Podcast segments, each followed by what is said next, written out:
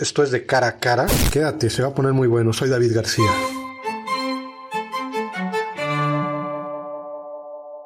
María José, bienvenida. ¿Cómo estás? bienvenida a cara a cara. Gracias, David. Estás llegando de carretera. Corriendo, pero ya es mi día a día.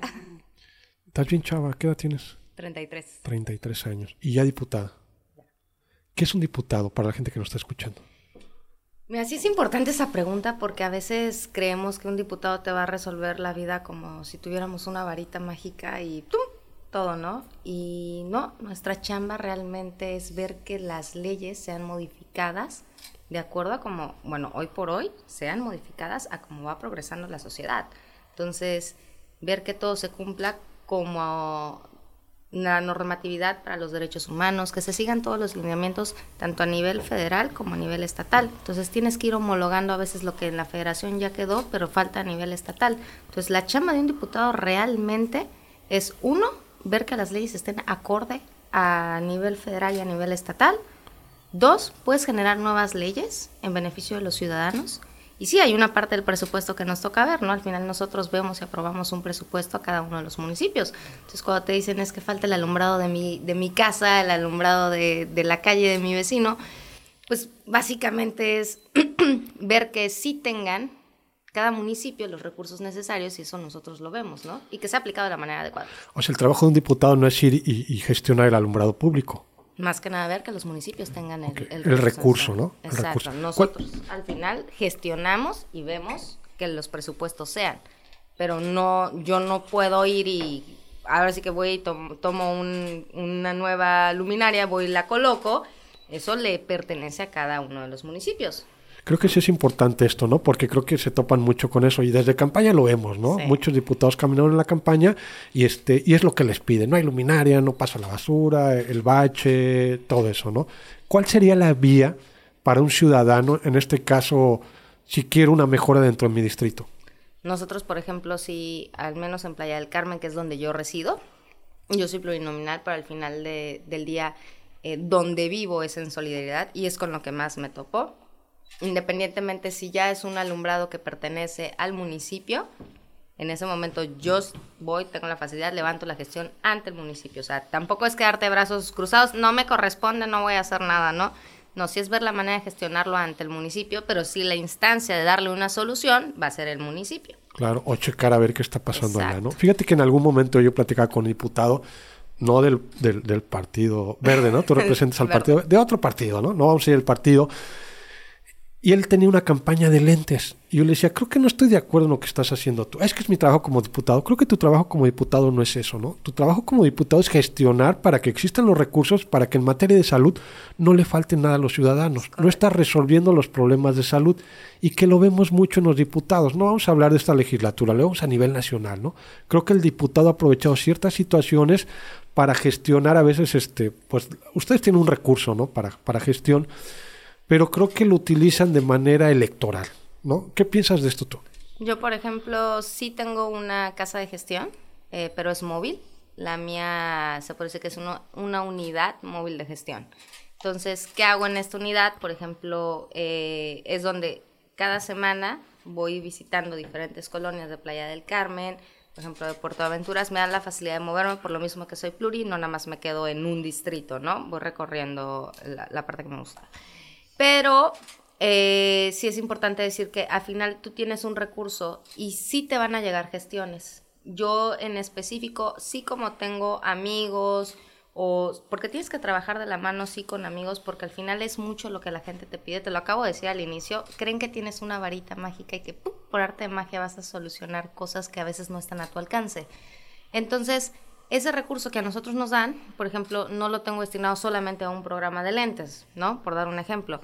Eh, tengo desde la señora que me puede pedir medicamentos, eh, una radiografía, un examen de la vista, que a lo mejor no cuentan con ningún plan de previsión social, que dentro de su trabajo no se lo dan, o de plano no tiene trabajo, o es ama de casa, y está dedicada 100% a su hogar.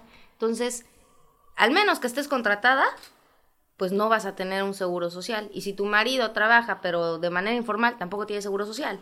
Entonces, ese tipo de personas son las que, bueno, el recurso que en lo personal a mí me dan es el que yo destino para ir sacando ese tipo de gestiones, pero nunca es suficiente. Entonces, si vas trabajando con doctores, con hospitales, para que te vayan dando ciertos convenios para que evidentemente sea un poquito más bajo.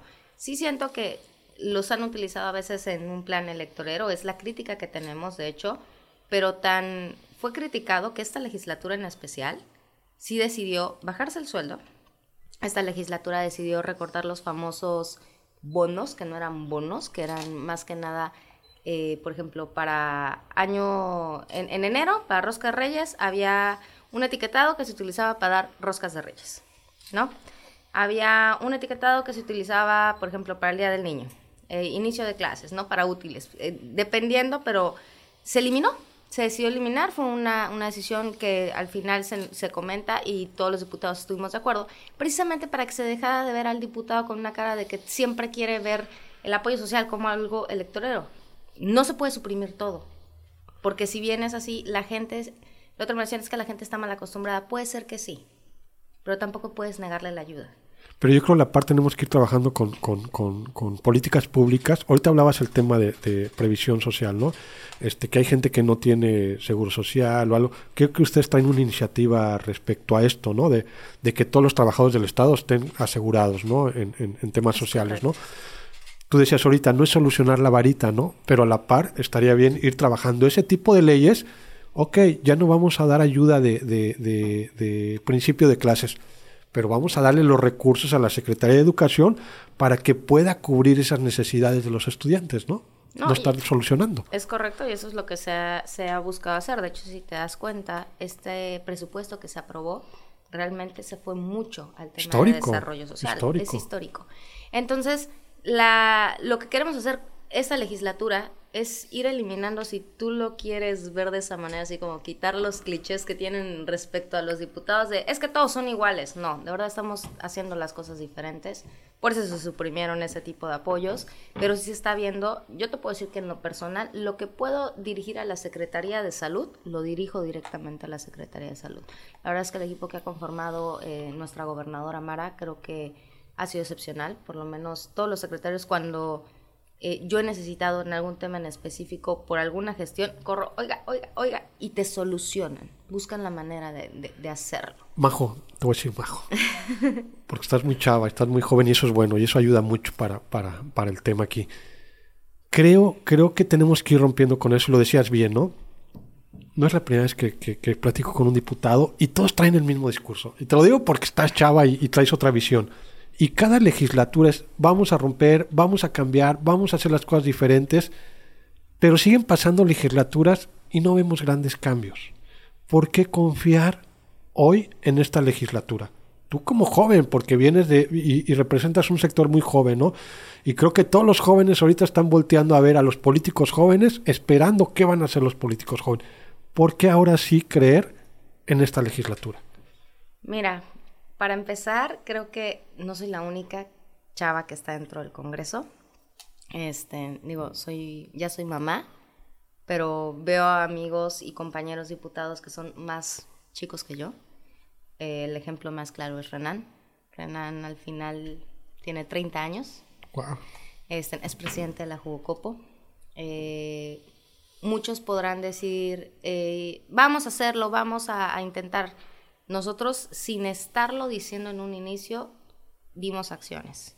Si bien en el caso de mi bancada es bajo la guía de Renan Sánchez eh, eh, que es un joven, tiene 30 años, nacido en Cozumel, este, al final nosotros también como diputados tenemos que tomar decisiones a la hora de votar, ¿no? En el caso de esta legislatura, te digo, lo de la disminución de nuestro sueldo no, no fue algo que vociferáramos y que luego pasara. Y que no se ha hecho. Se hizo y ya es algo que te puedo decir que se llevó a cabo. En el caso de, de aprobar un presupuesto histórico, obviamente nosotros revisamos cada presupuesto y fue, si revisan cada uno de los presupuestos, en algunos se recortaron cosas para darle a la Secretaría de Desarrollo Social, hoy ya de Bienestar, mejor, mejores recursos. Entonces, antes de decir, ay, vamos a hacer esto diferente, lo hemos estado haciendo y ya después compartimos.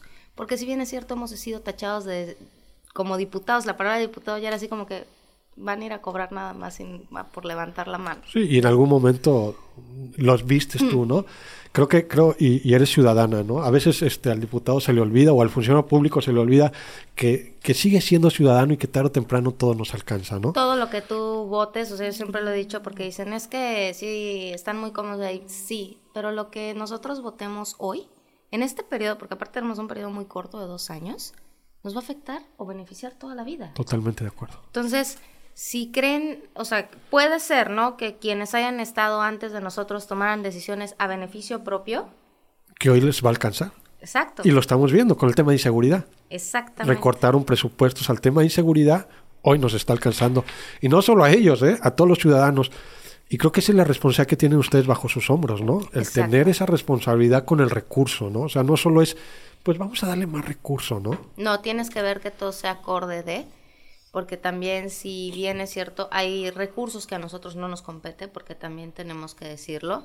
O sea, hay recursos que le competen a la federación y ahí sí nosotros ya no podemos verlo. Eso lo tiene que ver al final el gobierno federal, ¿no? Por ejemplo, el otro día habla había una queja de, la Fiscalía General. Hay cosas que no todo se determina aquí en el Estado, desgraciadamente, ¿no? Y que sobrepasa y que tiene que verlo la federación. Hay recursos asignados y esa parte es donde a veces decimos, híjole, eso como diputados locales nos encantaría que nos tocara, pero no nos toca. Entonces, también es parte de que los ciudadanos eh, entendamos qué parte nos corresponde a cada nivel de gobierno porque no todos, si nos vamos a un cabildo municipal, no le compete lo mismo que un diputado local y muchísimo menos que un diputado federal, ¿no? Entonces hacer esa distinción también a veces es complicado. Si cuando estás en el ambiente a veces te revuelves, o sea, un ciudadano normal es muy difícil que sepa también esa distinción. Ok. Majo, hablabas ahorita que eres pluridominal. ¿Qué es un pluri para la gente que nos escucha? Es un diputado que ve por más allá de un distrito. Somos esos que llegamos por más del 3% de la votación del partido los partidos hacen una lista. Lo voy a decir en palabras entendibles. Cada partido hace una lista, en este caso son militantes del partido, eh, quienes ya llevamos cierta trayectoria trabajando. Entonces, de esta lista se mete 10 personas, antes eran 10 personas, ahorita son 5 personas, se ha ido también recortando esa lista. Eh, entran, este año tocó encabezar mujer, eh, las elecciones pasadas tocó que encabezara hombre, la siguiente elección va a tocar que encabece hombre. La intención es ir, ir alternando también. Entonces tú no, no nada más ves un distrito, a ti te votaron, por así decirlo, todos los distritos de Quintana Roo. Entonces, por la gran cantidad de votos que tuvo el Partido Verde, es que entré yo como plurinominal dependiendo el número de votos que vaya obteniendo el partido, es el número de plurinominales que va alcanzando. Y tiene las mismas responsabilidades que cualquier que cualquier otro diputado. Obligaciones y responsabilidades las mismas. Exactamente. Creo que hasta más, ¿no? porque, no, solo ves por tu distrito. Exacto. O sea, si, o sea, de donde, si voy a Carrillo Puerto, si voy a Lázaro Cárdenas, si estoy en Benito Juárez, o sea, al final eres un poco más de todo el estado y no solamente de un distrito. ¿Qué, ¿Con qué te topas en la calle cuando caminas este, María José? Sí, con el tema de, inseguridad, no te voy a decir que no, y la verdad es que yo sí soy de esas personas que quiere que todo cambie, al igual que creo que todos los ciudadanos de Quintana Roo esperamos que ese cambio llegue y estoy segura que va a llegar con nuestra gobernadora, porque al final sí creo que el hoy tener a una mujer enfrente del cargo más alto que tenemos dentro del Estado, le va a dar un giro de 180 grados. Porque al final, cuando eres mamá, sí te cambia la vida mucho. Ya no nada más es qué va a pasar conmigo. Entonces, esa visión que llegas a tener como mujer, como mamá, como administradora, sí le da un giro muy, muy, muy, muy cañón a las cosas. Entonces, el tema de inseguridad, yo creo, la verdad es que sí tengo insultas de que todo va a ir cambiando y he visto que hay cosas que han ido cambiando no lo puedes hacer de la noche a la mañana, también me queda muy claro eso, porque desgraciadamente son años que vienen atrás, pero que con la voluntad política que trae nuestra gobernadora, creo que sí se pueden hacer los cambios necesarios. Porque yo sí quiero un estado donde mi hijo pueda caminar tranquilo, un Playa del Carmen donde yo crecí, donde literal dejaba mi coche abierto, la puerta de mi casa abierta y no pasaba nada. Ahorita ya eso sería eso es imposible. sueños, ¿no? Es un sueño, pero es ese playa en el que yo crecí. Y eso me gustaría. Sé que no va a poder volver a llegar a ser lo mismo. Pero sí que mi hijo pueda salir tranquilamente y que cuando llegue a la edad adolescente yo no esté preocupada porque no le van a balear saliendo del antro. ¿Me explico? Porque mi mamá creo que no tenía esa preocupación cuando yo salía de fiesta. Y ahorita es la preocupación de muchos papás que tienen hijos adolescentes. Que su hijo no regrese a casa. Que su hija no regrese a casa. Hablabas ahorita, soy madre. ¿Cómo has logrado.? No puedes separar esa parte entre el político y la madre. Creo que van a la, a la par. ¿Cómo la vives? Bueno, tenemos el congreso en, la capital de Quintana Roo. Tú vives en Playa del Carmen. ¿Cómo vives esa parte de, de, mujer? Voy, vengo. Muchos dicen no es cansado. Puede ser que sí, porque digo, la gente que me conoce, si no tengo alguna reunión o eh, algo en específico en Chetumal, me estoy regresando a playa. ¿Por qué? Porque sí es importante, eh, si queremos, si hablamos de la reconstrucción del tejido social, empieza por la familia. Y no puedes decir algo que no haces. O sea, no puedes decir, quiero que esto mejore si no lo estás haciendo tú.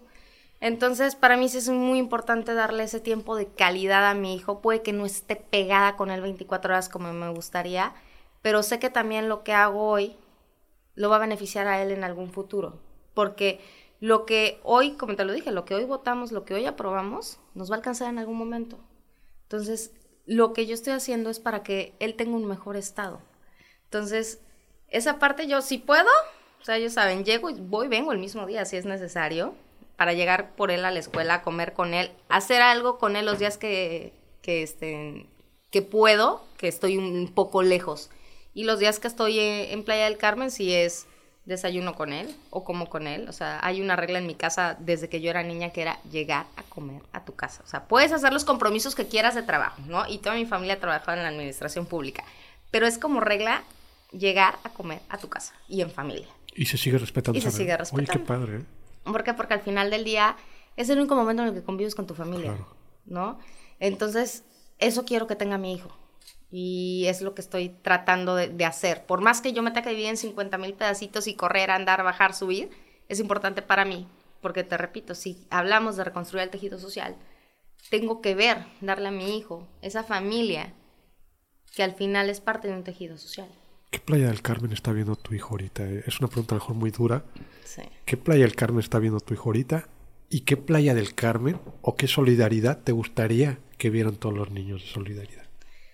Hoy hay un Playa del Carmen donde las familias no pueden salir tranquilas, donde de repente escuchas patrullas y ya sabes que hubo balacera. Es impresionante cómo ha aumentado el índice de violencia. Antes era muy difícil o escuchabas remotamente que habían encontrado un cadáver o que había habido una balacera. Era así como no pasaba. La noticia del Y si pasaba era entre ellos, ¿no? Casi casi se decía así.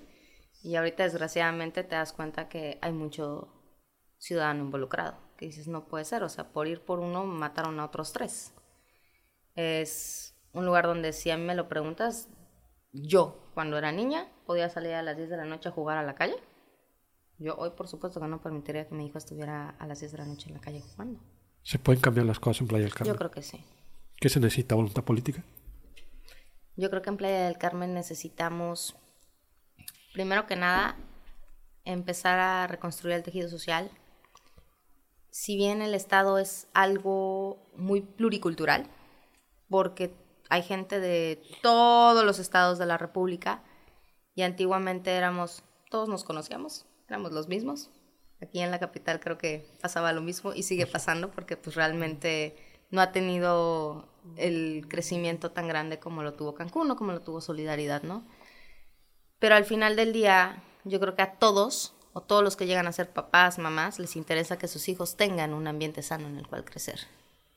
Entonces, eso se va construyendo desde hacer actividades donde vas alejando a los niños y a las juventudes de las cosas que son realmente dañinas para su salud, donde generas más espacios deportivos, donde hay más actividades. No solamente me refiero al deporte, porque a veces creemos que la única manera es darle disciplina a los niños mediante el deporte, cuando realmente hay muchos niños que les gusta el teatro, la actuación, que les gusta el tema cultural, y es algo que desgraciadamente se ha olvidado. Entonces yo creo que es muy importante, si tú volteas a ver un Soledad de hace siete años era completamente diferente al que tenemos hoy en día. Y yo creo que gran parte de eso es a las políticas públicas que había en el municipio, ¿no? Yo me acuerdo que antes en Solidaridad había playas inclusivas. Ya no tenemos playas inclusivas. Oye, sí es cierto. Había, Fuimos el primer municipio en tener playas A nivel nacional, me acuerdo que había las, las, las eran sillas de rueda, algo así que me entraban Anfibias, eran sillas anfibias. Y ya no existen. O sea, ¿qué les pasó? No lo sé, ¿no? Pero nuestra gente con discapacidad también tiene derecho a disfrutar las playas. También tiene derecho a gozar de lo que es de todos. Entonces esa era la manera, porque no eran playas inclusivas nada más para el turista. Oye, la gente de Playa del Carmen, hay gente con discapacidad que no puede caminar. Entonces, ese tipo de cosas y acciones son las que hacen que un municipio sea más seguro, que un municipio al final tenga eh, más tejido social, ese tipo de actividades donde puedas ir, yo me acuerdo que antes en cada domo había actividades para las diferentes edades y diferentes familias. Hoy ya no. Tú tienes, sí, tú tienes que ver la manera de ir captando y darle al papá, porque también seamos honestos. Hay residencias que son muy chiquitas. Tienes un Villas del Sol donde literal, no voy a decir el nombre, pero sí eh, hay una imagen de, de, una persona tirada en medio de, de, de, la casa, que abarca toda la casa, dices, ese es el tamaño de una casa de Villas del Sol.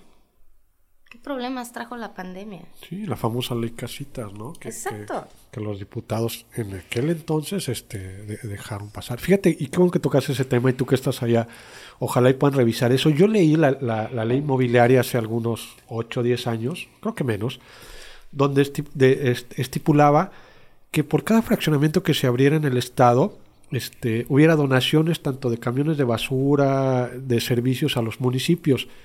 Y yo veo que se siguen y se siguen abriendo fraccionamientos en todo el estado y vemos que las necesidades, lejos de contribuir y apoyar a los municipios, las necesidades de los municipios van creciendo. Y crece que ya no recoge basura, vemos tiraderos este, al aire libre. o sea, creo que es un tema para que chequen ahí en el Poder Legislativo a ver qué se está pasando y qué nos está respetando dentro, dentro de esta ley, ¿no? Al final cada municipio tiene su, su eh, por decirlo, su programa interno de desarrollo urbano. Y cada municipio pone sus, sus reglas del juego, ¿no? Si bien, por ejemplo, tú lo acabas de decir, hay ciertas cosas en la ley de desarrollo urbano que muchos municipios no respetan y está mal. Está mal porque precisamente la ley Casitas nos alcanzó. Mucho del desorden que hay hoy psicológico, que es el principal, porque en una casa viven, de ese tamaño viven hasta 10 personas. Ya estás afectando a los niños, ya estás afectando a la sociedad. Ya no es un espacio sano para que el niño crezca. No tiene ni dónde jugar. No tiene dónde ser un niño. Porque, perdón, va a sonar un poco, si lo quieres ver absurdo o grotesco lo que voy a decir, pero tienen los papás a un lado, tienen relaciones sexuales. Totalmente de acuerdo, ¿eh? y es un tema que no se puede callar. O sea, así están, así están creciendo la, la, la, Así están creciendo. Entonces, la niñez deja de ser niñez a muy corta edad. ¿Por qué? Porque no tiene su espacio. Entonces, si bueno, ya aceptaron construir casas chiquitas, es, todo esto lleva, va, va generando problemas. Entonces, como gobierno, tu chamba va a ser darles entonces los espacios recreativos para que tengan como sociedad y que estén bien cuidados que es parte de, dos, ¿eh? Porque sí, sí, también es cierto que como ciudadanía a veces no cuidamos lo que nos dan. No contribuimos. O sea, es muy fácil, que es donde yo digo, bueno, si todos esos chavos banda quieren grafitear, agárralos, dales espacios. Porque lo que quieren es un espacio, ser escuchados y ser vistos. Y se ha hecho en otras ciudades. Yo estaba viendo una película hace poco en Iztapalapa, este, ves los techos grafiteados y todo. O sea, dales el material y... Exacto, encáusalos. O sea, sí se puede. O sea, el punto es, yo siempre he dicho que los, los cargos o los, al final, un servidor público no nada más es un servidor público. De verdad te tiene que gustar el tema en específico el que estés utilizando. Porque al final del día, quien ocupa una instancia del DIF, le tiene que nacer. Quien está con chavos de grupos vulnerables, le tiene que nacer. Porque si no tienes cierta sensibilidad con el tema, entonces, ¿cuáles van a ser las acciones que vas a, poner encima? No nada más es, creo que esto funcionaría, no, te tienes que involucrar de verdad de lleno con ciertos temas. ¿A qué edad empezaste? Yo, yo estaba leyendo un poco de, de, tu caminar en Quintana Roo y desde muy chavo empezaste en temas de voluntariado. Sí. Estuviste apoyando, creo que unas iniciativas muy chava de, creo que era con el DIF o con, con, algo con el tema de cáncer, trenzas de, cabellos para niños con cáncer. Ese es un tema que me mueve muchísimo. Digo, afortunadamente nadie en mi familia ha tenido cáncer, de verdad es algo que agradezco pero es un tema que desde muy chava agarré, porque una amiga me invita desde la Ciudad de México, yo estaba terminando la licenciatura, y me dice, oye, ayúdame, vamos a abrir una fundación para ayudar a mujeres y niñas con cáncer. Órale, va. Me empecé a involucrar mucho en el tema. Iba al hospital oncológico de la Ciudad de México y básicamente era darle a las mamás de niñas con cáncer o a las mismas mujeres que tienen cáncer el material para que ellas hicieran la peluca. No nada más es un te doy el dinero, no. Entonces, cuando se vendan esas pelucas, lo que, lo que genera esa peluca, porque son bastante costosas, no es lo mismo una peluca oncológica a una peluca normal, por el tipo de, costura que tienen para que no les moleste por la sensibilidad que tienen en el cráneo, se les da a la mamá. Entonces, le das la herramienta, pero ya la peluca, pues va a venir con un beneficio para ella. ¿no? En Playa del Carmen sí hice varias entregas eh, de pelucas oncológicas a señoras y niñas. En los salones de belleza que tengo con mi hermana nos dedicamos a recolectar coletas, las enviamos cada determinado tiempo a la Ciudad de México y regalamos el corte, ¿eh? o sea, quien dona el cabello regalamos el corte. Es como el granito de arena que ponemos siempre desde el negocio. Y los estilistas lo hacen con todo el amor del mundo porque saben cuál es el resultado al final, ¿no? Ese es, es como algo que llevo haciendo ya muchos años, independientemente estando o no en el tema político. Y que te lo admiro, ¿eh? Porque es algo que poco sabemos, ¿eh? O sea, poco sabemos. Creo que no, no lo has agarrado como estandarte para... No.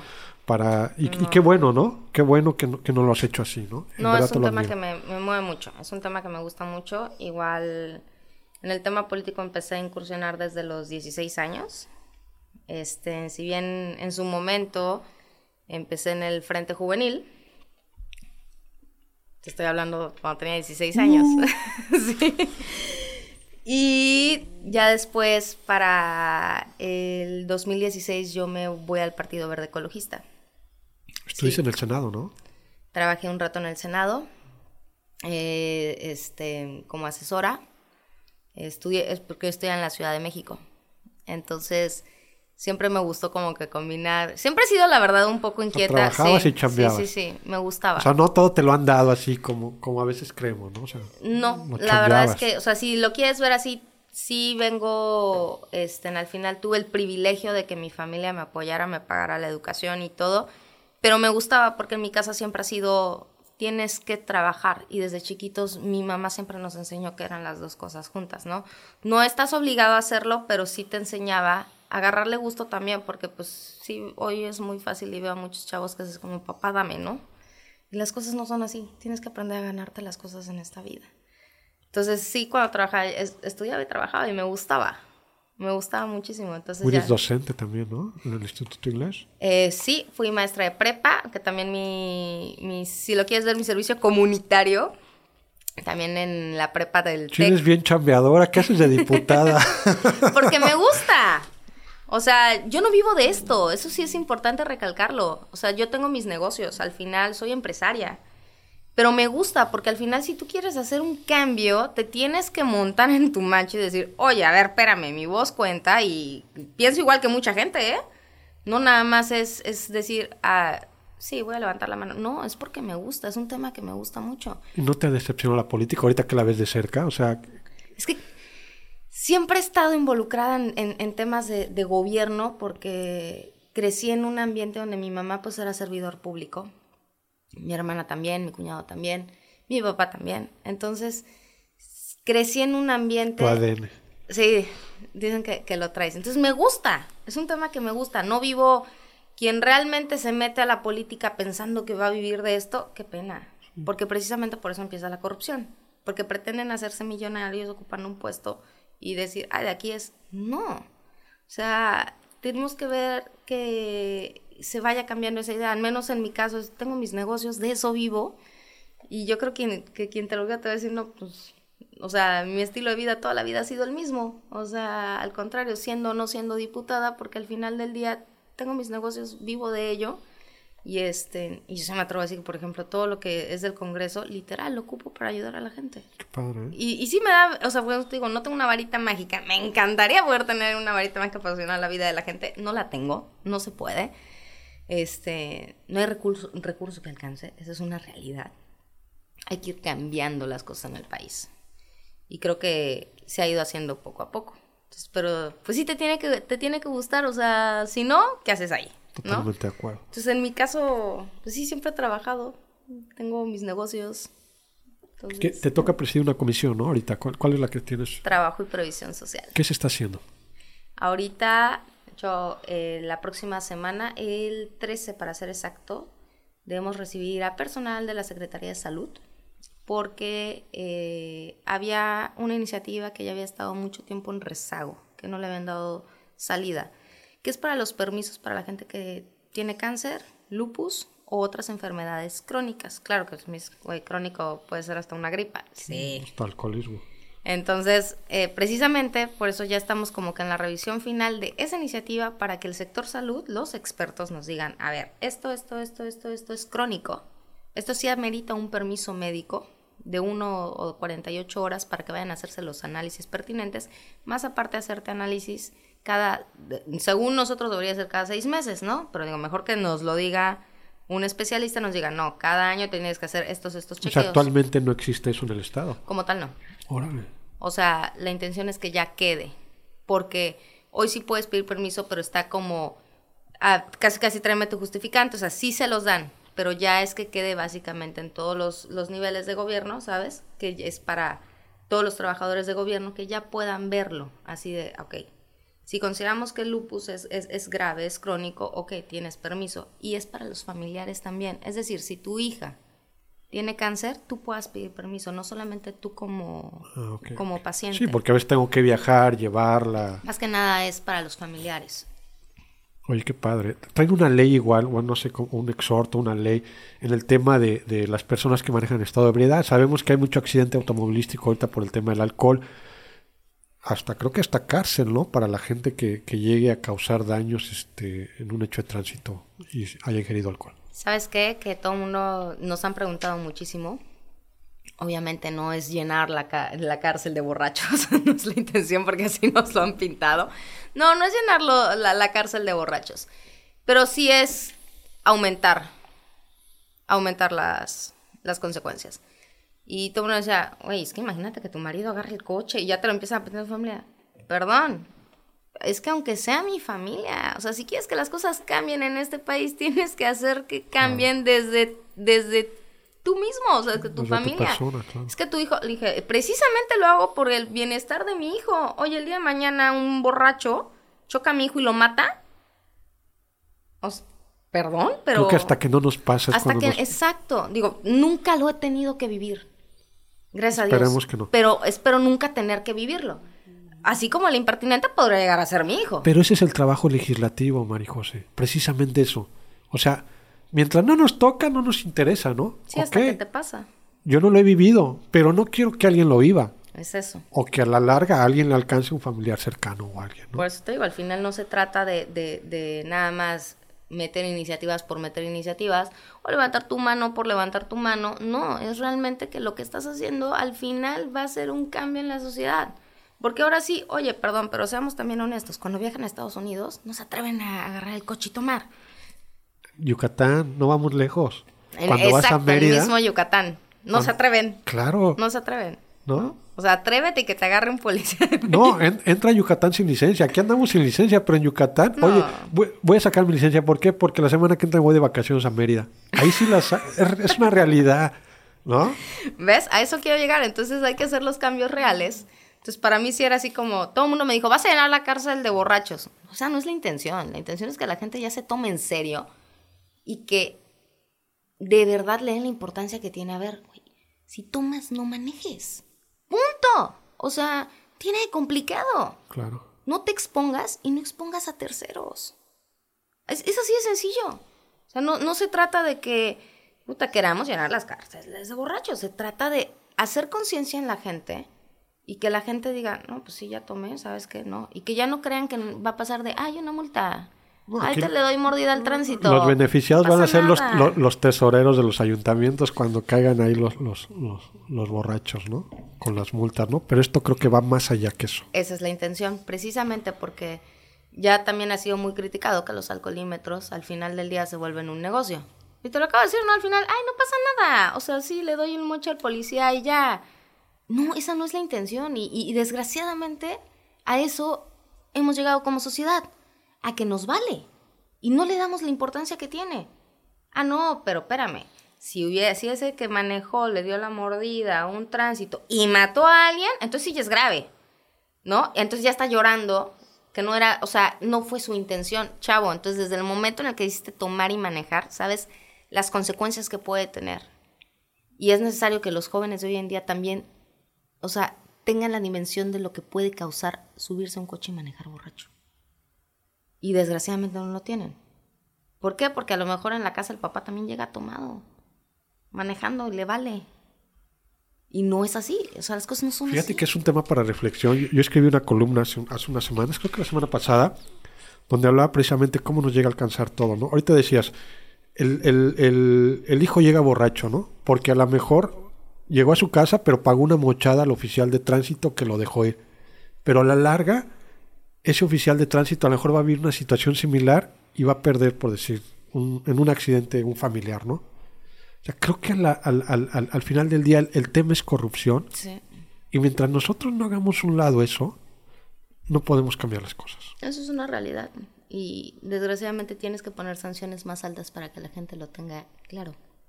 Y habría muchas cosas que en lo personal, no sé si te acuerdas, yo soy, yo sí estoy en contra de que le mintamos a la gente y que digamos, vamos a hacer esto cuando la Corte Interamericana de los Derechos Humanos te lo prohíbe, porque también hay cosas que como país no podemos hacer, ¿no? Hay cosas que me encantaría poder decir que se pueden hacer y que pues que desgraciadamente no podemos hacer, ¿no?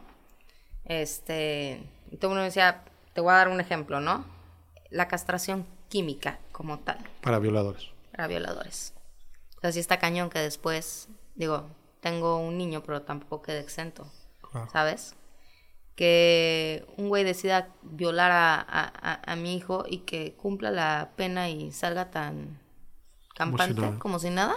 Y aparte le, quiten años porque en la cárcel se porta ah, Exacto. Entonces es donde dices, está cañón, pero la Corte Interamericana no nos permite hacer ese tipo de cosas, ¿no? Entonces no te estoy diciendo, claro, una cosa es lo que voy a vivir en la cárcel que es independiente, ¿sabes? Porque también hay que yo siempre lo he dicho, no, no son espacios en los cuales estén preparados para recibir gente. Las cárceles también se tienen que dignificar, porque no es una correccional.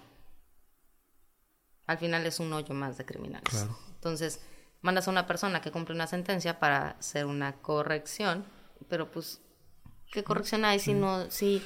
Sale con doctorado. Exacto. Entonces son cosas que se tienen que ir modificando. ¿Me explico? Pero eso tiene que ir evolucionando. Y yo siempre he dicho, no nada más es, pues te decía, no nada más es llenar la casa de borrachos porque es un problema que se sigue generando más grande. No, no, no, la intención es crear conciencia. Si tú a la gente le pones sanciones más altas, ya la piensa dos veces. Ya no es tan sencillo. ¿Ya se aprobó esta iniciativa? ¿O está en proceso? Está está en proceso. ¿Se llegan a agarrar entre ustedes así del mismo partido? Como que sí, como que no. O sea, ¿cómo se da esto? Del partido, fíjate que no te puedo decir que somos una bancada bastante unida. O sea... Eh... Pero no hay alguien que te diga de repente, oye, como que tu iniciativa está medio pasada de lanza, ¿no? Ah, no, claro. El o diputado borracho, ¿no? Oye, me va a afectar. fíjate que ninguno, ninguno hizo ese comentario. O sea, hasta eso sí, sí lo tengo que decir. Son borrachos responsables. Sí, yo creo que sí. No, y está bien, o sea, no te digo, no tomes. O sea, si, si tomas... No pues, manejes, no manejes. Nada más no manejes. Claro. ¿No? Entonces, este, al final sí es crear conciencia, te digo, cuando eres papá, sí te cambia la vida muy cañón, ¿eh? Eso, casi todos en el Congreso son padres. Y cuando se los pintas de esa manera, ¿y si es tu hijo? Marijo, ¿cómo se hace una iniciativa? O sea, yo, te tengo ahorita aquí, ¿no? Y estamos platicando de eso. Pero la gente que nos escucha, o sea, es como que, lo voy a decir tal cual. O sea, como que te paras en la mañana y dices, se me ocurrió esto y, y, voy a arrastrar la pluma, te sientas con un grupo de asesores o alguien te dice, oye, Marijos, ¿cómo ves este rollo? Si le hacemos, le metemos, ¿cómo es? En el caso de, de, Majo, que hace Majo, si hay días que me levanto, te lo juro, yo creo que las dos chicas que están conmigo han de decir, Dios bendito, no duerme, porque siempre recibe mensajes a las 3, 4 de la mañana. Así como que se me ocurrió. Sí, te lo juro. Ah, en, en mi caso sí de, oye, Fíjate que me quedé pensando y mando toda mi letanía. ¿Se puede? Así de, claro, no. oye, revísame de acuerdo a la Corte Interamericana de Derechos Humanos si se puede. Sí se puede. Ok, entonces hay que elaborar una iniciativa al respecto. Entonces ya me siento y hay que también ver los pros y contras. ¿No? Entonces. No son ocurrencias. No. O sea, si, si es. Quiero esto, porque también, te voy a decir algo, yo no soy abogada. Yo soy licenciada en Administración Financiera con concentración en Economía Pública. Wow, ¿te gustan los números? Sí, eso es muy fuerte. Entonces, para mí, eh, es como, tengo esta idea, espérame, marco jurídico, ¿no? O sea, una cosa es lo que, lo que yo pienso y otra cosa es lo que se puede realmente, ¿no? Entonces, este, mi mano derecha se llama Sadie Cap, es mi secretaria técnica, y hay veces que me ha dicho, no se puede. O sea, yo tenía una idea de, oye, a ver, somos del Partido Verde, este, realmente la deforestación que hemos tenido en nuestro estado es criminal. O sea, de verdad, hay lugares donde, oye, sí, eh, sí, sí planta un arbolito. ¿Para qué plantas un arbolito mejor? O sea, no lo tumbes. Tenías un árbol que tenía 100 años ahí. ¿Qué necesidad de derrumbarlo? Entonces, yo decía que a las carreras de ingenierías, arquitectura, este, y en su mayoría, por ejemplo, que en, en la UCRO, en las universidades de aquí, se implementara que antes de graduarse, así como tienes que presentar o tu Ceneval o tu, o tu tesis, tenías que cuidar un árbol durante un año. Plantarlo el primer año y terminar. O sea, cuando llegas a la universidad, plantas tu árbol. Exacto. Cuando te gradúas, ya es, así vivo tu árbol, casi, casi, para generar conciencia. No nada más es la idea de plantar el árbol. Era un tema de generar conciencia de lo que implica tener ese árbol plantado. Porque desgraciadamente también nos estamos acabando los recursos naturales del, o sea, del mundo. O sea, es impresionante. El sargazo ya nos consideraron una afectación, es un desastre natural. Pero todo eso viene a ver a todos los cambios que hemos hecho. Oye, ¿cuántos cenotes no hemos contaminado? ¿Cuántos árboles no hemos arrancado? Entonces, si hay árboles que se pueden respetar y al final, digo, se ve muy bonito una calle con un árbol en medio. No se ve mal. Entonces, mi idea era concientizar, ¿sabes? Así de, ándale, entraste a carrera, chavo, cuida tu arbolito todo, toda tu carrera. O sea, entrega cuando te gradúes. Pero, hacerlo, o sea, ¿lo querés ser una ley? Sí, casi, casi. Órale. Entonces digo, hay, hay cosas que tienes que ver. Y, te sigo... no, no, no, no, a ver, espérate, ¿no? Sigo viendo, o sea, estoy viendo el, el, cómo sí se pueda. Exacto. Para que puedas tú comprobar, o sea, al final de titularte, que tengas... es generar conciencia. Ya otro estado, si no me equivoco, es San Luis quien ya lo tiene. O sea, sí, sí hay un estado y está publicado pero... Este... Bueno, es a copiar leyes como le hizo el, creo que dos legislaturas fueron y copiaron la ley de movilidad de Puebla y ah, nomás le cambiaron puntos y comas. No, de hecho eso sale porque sí le digo, se la, le digo a, a Sadie y me dice, creo que existe. Y yo, ay, cañón. Pero ahí es como que para titularte lo tuviste que haber plantado, no llevas el proceso de cuidado que te digo sobre toda la carrera. Pero pasa algo muy curioso, está publicado pero no está ejecutado. Entonces, estoy en ese a ver, ¿por qué no? O sea, tiene que haber un motivo por el cual no se haya llevado a cabo, ¿no? Entonces, pero son ideas o sea, eres obsesiva, o sea, vas a estar ahí hasta que... Ah, sí, claro. Ah, sí, sí, sí, sí, sí, soy, soy así de que... No, a ver, espérate, ¿por pero ¿por qué no? Exacto. O sea, si hay cosas que no se pueden porque de plano hay una ley muy por encima que te lo te diga, no puedes. Ah, ok, espérame ya. Oye, ¿no te ha pasado de repente como que algo dices, esto estaría muy bien y a la mera lo llevan a votación o algo y sabes qué? No va a pasar. O sea, porque los demás no quisieron o no hablando en el caso de tu bancada, ¿no? Porque si es que los verdes son muy unidos. Y creo que son de los que más han metido iniciativas el Partido Verde ahorita. Y déjenme decirles que a la, a la mujer que tengo aquí enfrente de mí es de las que menos falta. Creo que solo tienes dos faltas y justificadas de las 68 que, que, que tienes dentro del primero y segundo periodo, ¿no? De hecho, no faltaban ni a comisiones. Y eso es reconocible porque vienes desde Playa del Carmen y hay diputados que viven en la capital y que tienen más faltas que tú. Y eso se te reconoce, ¿eh? ¿verdad? No, sí, sí, sí, voy y vengo. No, y de hecho, esas dos faltas, entonces hago, tuve dengue. ¿Sí, o sea, sí, no, nunca he dicho, pero tuve dengue. De hecho, sí llegué, porque fue, de hecho, eran comparecencias. Este, si no me equivoco, fue en la, casi, llegó casi al final de la comparecencia de Montes de Oca.